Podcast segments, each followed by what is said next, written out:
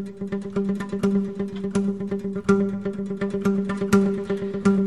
good afternoon. Welcome back to Kresta in the afternoon. I'm Marcus Peter, filling in for Al Kresta on this lovely Tuesday afternoon, May the 2nd, feast day of Saint Athanasius of Alexandria, this great father of orthodoxy.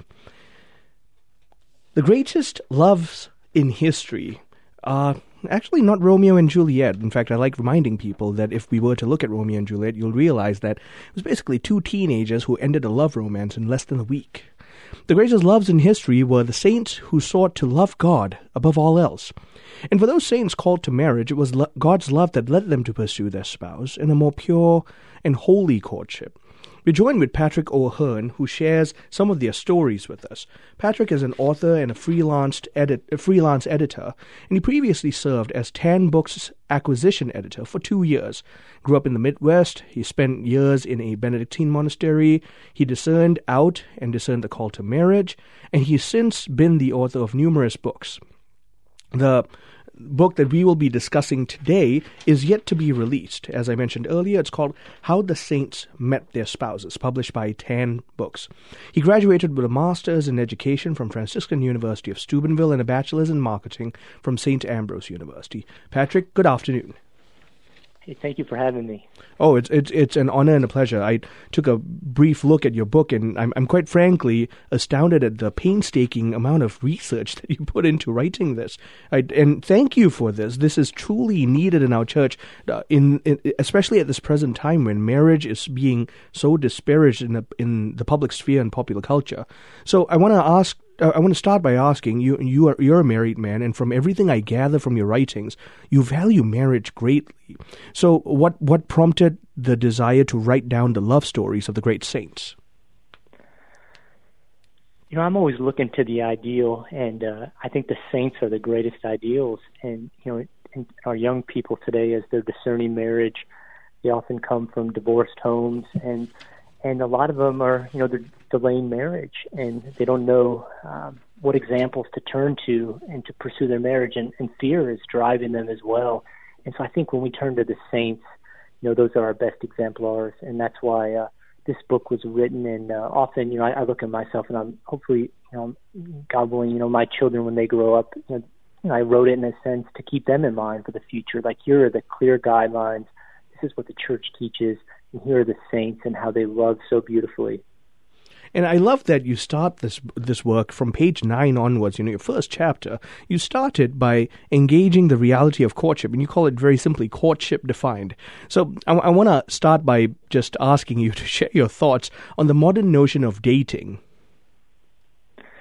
Yeah, I think dating, you know, it's become um, so focused on externals. You know, we talk about how much money someone has, even their physical beauty, and you know, and Fulton Sheen talks about you know much you want to be attracted to your spouse, and those are allurements. But you go to deeper, you go to virtue, and I think, and that's what it made me pause and reflect on this book because you know we're just, I mean, as we see the course of you know, half the marriages end in divorce, and so I think that courtship is really a solution to this. It's because the way your marriage is going to turn out, it's it begins with how you prepare for it. And I think, as as I recall, too, you know, even my time in the monastery, I spent a few years there discerning, and I think about marriage, and it's you know most most of the time it's only a few months uh, for some people, um, and and then you talk about those in religious life in the seminary and how they're preparing, and so this whole book is to kind of to point people back. Um, dating, we talk about there's a friendship dating aspect that is part of courtship, but really going back to you know, even the biblical times, courtship was always the foundation, and I think we've lost that sense. And so that was kind of the Holy Spirit was kind of putting this book on to let's get back to our uh, Catholic and uh, biblical roots. I, I, truly love that you did that. If I may quote from page nine of the book, Courtship Defined, this is chapter one, uh, the first page of chapter one. During the 16th century, courtship was referred to as the wooing of a woman, attention paid by a man to a woman with the intention of winning her affection and ultimately her consent to marriage. I mean, already in, in those sentences, you, you're highlighting notions of valor, of knighthood, of chivalry, of, of pursuit, of, of understanding and guarding the affections of the woman, a lot of which is simply not seen in the public sphere anymore.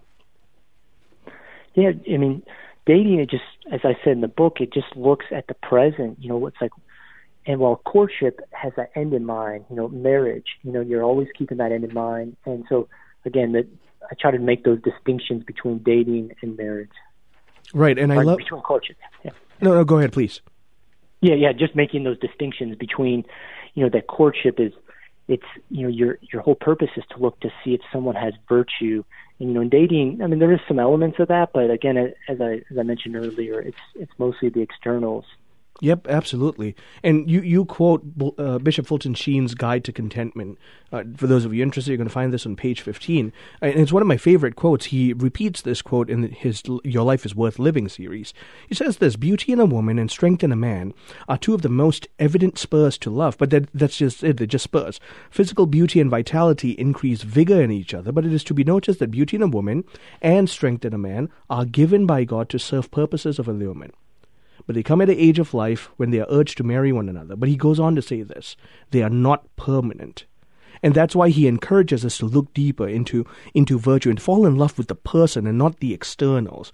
I you know this whole notion of, of being your bride's knight in shining armor seems to be so lost in the vernacular narrative today. And yet, that that's the innate call for every single man. Every every time I speak to my my students, uh, these young men who are you know growing up to become the men that God wants them to be, I, I constantly encourage them. I tell them, no, this is the battle. This is the war. Onward to battle. Onward, like onward to the fight. Pick up your sword and, and, and fight for these women who've been put in your charge. But and you write that you know in, in these sentences. It, it's so innate that if we are talking about courtship, then a man ought to be selfless in his pursuit of his future spouse. There should be a spirit of sacrifice. Yeah, definitely. And, and I remember, you know, when I read Jason Evert, he had a great book in the past, and he said, you know, when you when you're with a girl, and and, and for instance, if you were to die that night, like you, she should, like if she were to die in your arms, like you should feel like safe that she's going to stand at the judgment of God, and and and you present her you know holy and pure. And and I think that's the whole thing is protecting the the woman's honor as well and the father's involved in this you know in this courtship. And often I think you know with dating it's like the dad has no it's like he has no say he's no involved. And I, I think again this whole idea of bringing back you know the the father's role in there as the guardian of his daughter. And mm-hmm. it's the same way with God the Father. You know he expects you know his his daughters to be treated with with with purity and uh, with with virtue and and, and the whole call of uh, again whole call of uh, courtship is to reclaim that. You know, it, it, it, I'm certain you're going to echo the sentiment as soon as I say it. E- even now, I'm I'm four years going on five into marriage, and you've been married just a little longer than me, based on what I've read. And this this desire to be my bride's knight in shining armor, to be worthy of her affections, is still so prominent in my interactions with her. We we just flew to North Dakota uh, this past weekend for my sister's graduation, and we had a seven hour drive both ways, uh, simply because of the distance of the airport and whatnot. And it was very important to me to communicate to her that I wanted to do the lion's share of the driving. And I had to help her understand that this was my desire. Like, it, it, it just felt kind of silly to, to, to explain that to her. And yet at the same time, it was very important for me to let her know that I'm not doing this for the sake of doing this. I really want to be her knight in shining armor. And, and you eh, undoubtedly have, have notions and stories like that. Yeah, I mean, that's the whole point is the sacrificial love, and we look at you know like Ephesians five, you know, and that and that's one of the problems you know we see in our world, you know, in, in terms of women submitting to their husband, and but we forget the first line. It's like a man must love his life, his wife as Christ loved the church. Mm-hmm. So that that dying to yourself, and that's why our wives they reciprocate, they serve us because we are laying down our lives. And throughout this book, I mean, I have the story of John Paul II's parents, and you know, when his mother, she died, I think she was around 45, but she was very ill for many years. And John Paul's father just, he's preparing the meal, serving her. And I think that's the kind of, you know, the life, you know, when you get, when you get married, you don't anticipate the sufferings that are coming and, but they will come. And that's, so your vows are tested. And it's only through, you know, modeling Christ. You know, I think the saints, that's why often in I mean if we could go to these parents, you know, these parents of the saints' bedrooms, we would see a giant crucifix probably above their nuptial bed mm-hmm. because that's what they were gazing upon and that's the you know the perfection of love and it's a, a lesson for you know for us men today is to always you know to look at the cross and say and am I am I being like you, our Lord, and uh, to my spouse? Gosh, and and what a high, lofty call, and yet that, in fact, is is not just the ideal. That's actually what we're called to. It, it, it's not just an unattainable ideal. God's grace is going to make that possible because that's what we're called to, like you said in Ephesians five. Most definitely, and I mean even in the, you know one of these stories I have, you know, I had I was able to interview uh, just Saint Gianna's daughter, and uh, just just the love that her. I mean, she calls her dad a saint. He's not canonized. I pray that someday he becomes a saint. I mean, I think in in a sense, he almost had the harder sa- sacrifice because he had to raise his daughters, and uh, I think they may had a son, but for many years, I mean, without his wife. And this is, you know, the path that he. I mean, he learned that from obviously Gianna offering her life, and then after she was gone that he could say, you know what, I'm gonna I'm gonna continue your legacy of self-sacrificial love, and, and he did that throughout his life. And you know, you you, you highlight all of these characteristics by starting off in in presenting that love stories are present from the scriptures, old all the way to the new. You mentioned Boaz and Ruth. You mentioned Tobias and Sarah. Uh, you you also also mentioned Joseph and Mary, Joachim and Anne. So. You know, this notion of romantic pursuit is really interwoven into our fabric as Christians. Yeah, but I mean, the Bible is a whole love story. I mean, you look at the, so we know the Song of Songs, and so it's, it's, you know, in a sense, it's, you know, the bridegroom Christ pursuing his church, and and that's what I, you know, like reflecting on the Old Testament and you know Joseph and Mary and a lot of those saints that we see in the Old Testament, it is it's like they're trying to mo- to be that reflection of Christ, and to, to consider you know how God constantly pursues us, and that's why you know I believe you know like as I say in the uh, you know in the marketing copy they were the greatest lovers, and I believe this because they loved God more than their spouse, mm. and I mm. think there is a there's a correlation. Um, I mean between our love for the Eucharist and our love for our spouse. You know, the more we love the Eucharist, you know, the more we, you know, we we love uh, love our brides.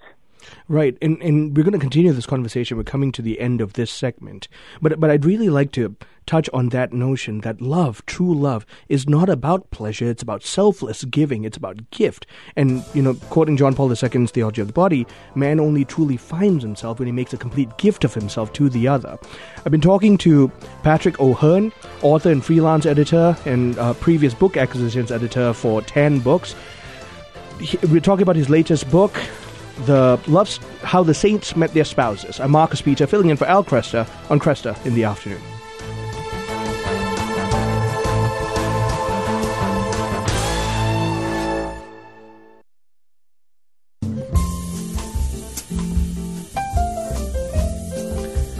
Hey, good afternoon. Welcome back to Kresta in the afternoon. Marcus Peter, filling in for Al Kresta on this Tuesday afternoon, May the 2nd, feast day of St. Athanasius of Alexandria.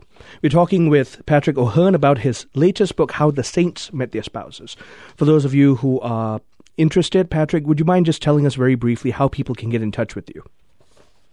Yeah, so I have uh, my website is uh, www.contemplativeheartpress.com. I have a list of all my books on there, and then my my content contact information's on there. All right. Well, thank you, Patrick, and we'll be sure to list that in the the description of the program today. We want to continue the conversation about Patrick's latest book. It's yet to be released. We just got a marketing copy of it called "How the Saints Met Their Spouses," and it's essentially detailing the love stories of these holy men and women across salvation history. So we were talking about the the notion of God wanting virtuous love and romance uh, th- throughout His plan of salvation history, we see this in the scriptures, and and that's so antithetical to what we're seeing in the public sphere. This reality of, on the one hand, romance has been thrown out of the picture and and with that we've also thrown out the notion of the difference between male and female. And when we don't talk about the difference we don't talk about how these differences can complement each other. We've now ostensibly in the public worldview made man and woman this this ambiguous gray blob of of nothing and something at the same time. And that's why there's so much gender confusion. Because if women can be men and men can be if women can do everything that men can then women can be men and men can be women. But at the same time men and women can be 173 different other things things. And and in this in, in, in light of all of this, this overt sexualization of everything, it's obscene. It, it, we've come to a point where we think love equals I, this is going to sound really crass as I say it, but love equals the, the kinds of things that one would do to their genitalia for pleasure.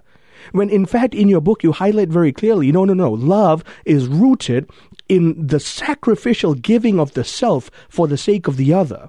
So help us help, help us pivot this notion. Help us really understand that this is what love. This is the kind of love that ought to spur courtship on. Yeah, you know, in the uh, one of my, in my opening chapter, you know, I talk about the different stages of courtship, and I had the help of you know Father Ripperger, um, beautiful priest, you know, just an exorcist, and he uh, allowed me to use his material and endorse the book. And again, it's just this is it's the notion of you know does this person you know do they have virtue? Can they help me get to heaven? You know, and and I think that you know that's that's so lost on on our uh, our world today.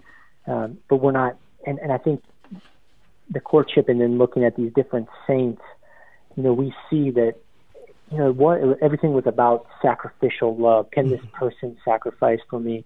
Um, and I think um, you know just highlighting even even the story of Joseph and Mary in Scripture. You know, I use private revelation for them. And one of the things that struck me uh, was about Joseph, and it said that he was the only one that felt unworthy of Mary, and that's why we think that you know that he wasn't really essentially divorcing her. Uh, he was he felt unworthy of her, and so the mm. humility.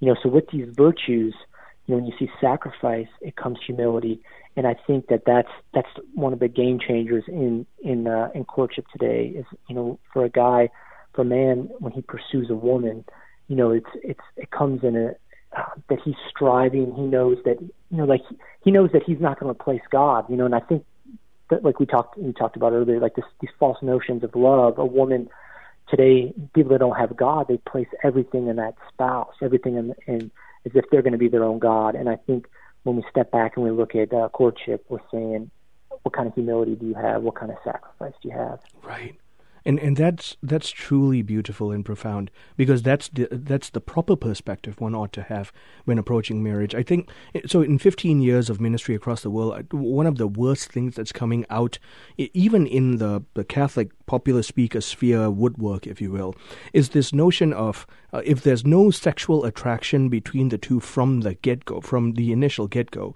there's absolutely nothing to discern. And and and so many people in, in the process just wind up shutting the door on what would otherwise be a true marital uh, grace, a, a, true potential sacrament that could lead, th- that could help them in their race to heaven. Because, like you said, marriage is about can I see this person helping me get to heaven, and vice versa.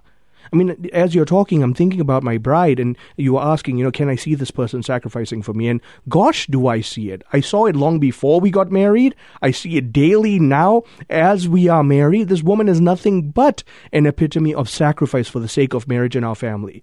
And, and I'm so thankful for that grace. But I'm also fully aware that a lot of people don't choose and, and don't make decisions based on that criteria. And unfortunately, as Fulton Sheen tells us, well, I'm sorry, but allurement dies. It, it's not meant to be permanent. So in, in your book, you respond to that.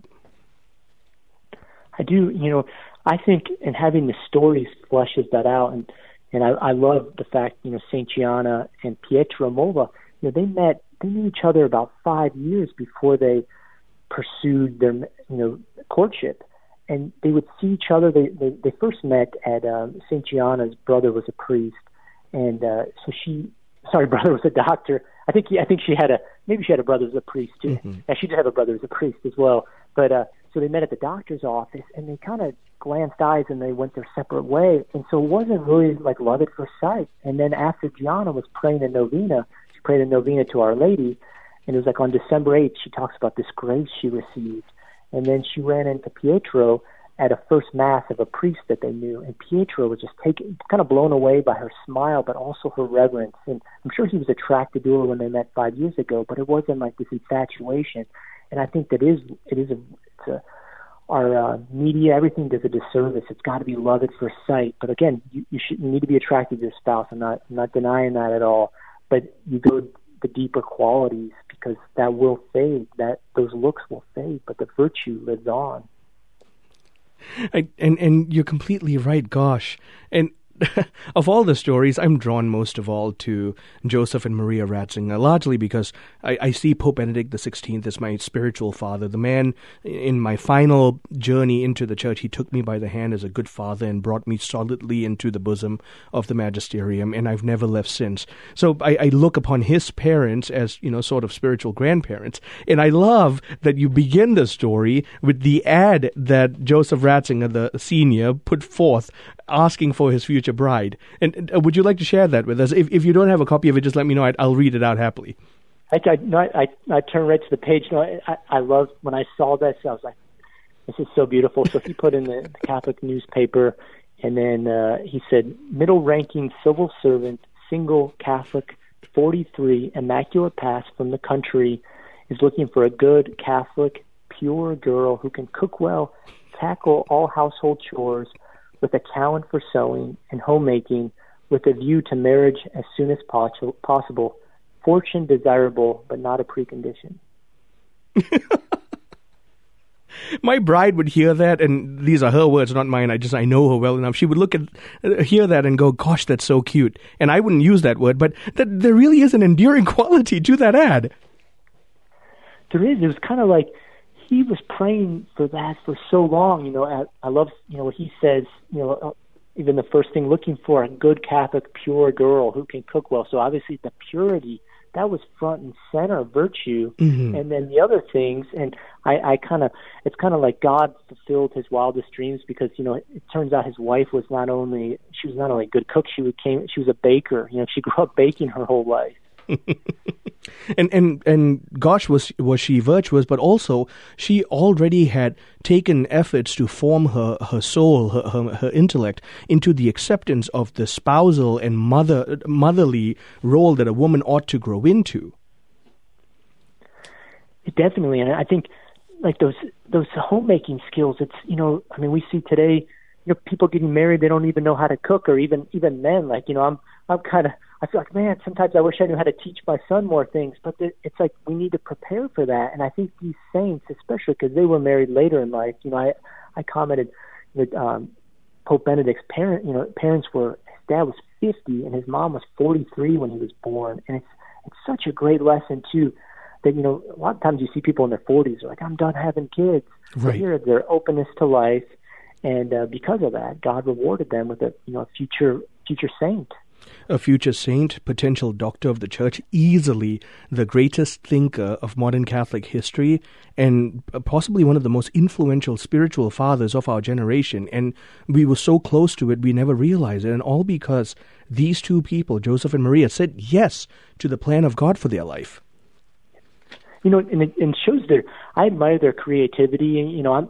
I've never been. Uh, you know, I know several people that've got you know met their spouse on Catholic Match. So I mean, it's you know that's not out of question. You know, you you have to listen to the spirit, but I think like what I what I see the theme throughout this book is it's a level of trust. It's trusting in God because sometimes it take it can take five to ten years. Like you know, I'm sure that they would have loved. I think you know, Pope Benedict's dad would have loved to have gotten married younger. I'm sure would have loved to have more kids. Even John Paul II's, you know, you know, parents they only had three children. She came from a big family, and it just shows you God works like He gives us what we need, and we have to trust Him and that uh but if we're faithful to him he always you know he pays back a hundredfold to us Right. And, you know, you highlight the dates uh, that they met each other and got married. And, you know, th- that smack toward the end of World War One, moving into World War Two, there really was, as you mentioned, no time to get married. Everyone just had to fend for themselves and make a living. And yet, these saints, these two people demonstrate that being virtuous amidst the greatest turmoil is not only possible, it's actually desirable that I think you know those years that they formed themselves, it's like they knew what they wanted. So you know, you see people in their you know in their thirties like, oh, am I ever going to meet my spouse? It's like, you know what? Just continue to be virtuous, continue to pray, draw closer to God, and like in every moment you're choosing your future spouse, whether you realize it or not. Every every temptation that comes your way, even as as early as I say, your vocation of marriage doesn't begin when you're you're you're you know a teenager. It begins from the day you're born, and it Amen. from your parents' example. Mm-hmm. Absolutely. I think we underestimate the fact that it is the job of virtuous fathers to call out the man and the father in his son. And it's the job of the virtuous mother to call out the woman and the mother in her daughter from as young as they are blessed with them. Like, th- this is not something that we ought to automatically assume everyone knows. No, no, no. It, it's our job to form them into these God given roles. Yeah, and, and even, you know, I talk about too, like a lot of parents, you know, they, they pray for their children's vocation, but do you pray for your your uh, your your son's future wife? and having them think about that. Have you know, have what would what do you feel God's calling you to be when you get older? You know, ask him that question. I had I asked my seven year old like, what do you want to do? You want to be a priest? You want to get married? He's like, I want to be married. And then I, I was joke with him like, well, who are you going to marry at the church? And then he says a name. I was like, well, you got to pray, you know, and just just having them see that beauty of of love and uh, and then forming them. And I think the way that it's formed, I, I asked a, a parish priest. Uh, I, I, asked his parents. I go, how did you what advice do you have to me to form a vocation? And he goes, I, I just love my wife, and I think that's at the center of it too. Other than God, it's like having that affection for our spouses, and you you see that in the life of Saint Elizabeth of Hungary. I highlight her, like her husband when he come home from you know uh, from you know, you know distant countries, she'd she'd run to him and give him a thousand kisses. It said like she madly loved him. Mm. And that's completely true. I genuinely believe one of the greatest irrevocable gifts that a father can give his children is to allow them to see just how much he loves their mother. It is. I mean, just that, you know, and we, it's, we take it for granted. I think it's, you know, and it, it's got to parallel our love with God. You know, as we grow in the spiritual life, we, love, we should love God every day more than the previous one. The same for our spouse, but I think unfortunately it's like you reach that pinnacle of your wedding day, your honeymoon, and then children come in, and then it seems to sadly become, can become very lukewarm, and you right. no longer court your spouse. And that's I think the whole this whole book, the theme that I see from these saints is God wants. We we got to end there, Patrick. I'm sorry, Marcus Peter filling in for Al Kresta. Been talking to Patrick O'Hearn on Kresta in the afternoon.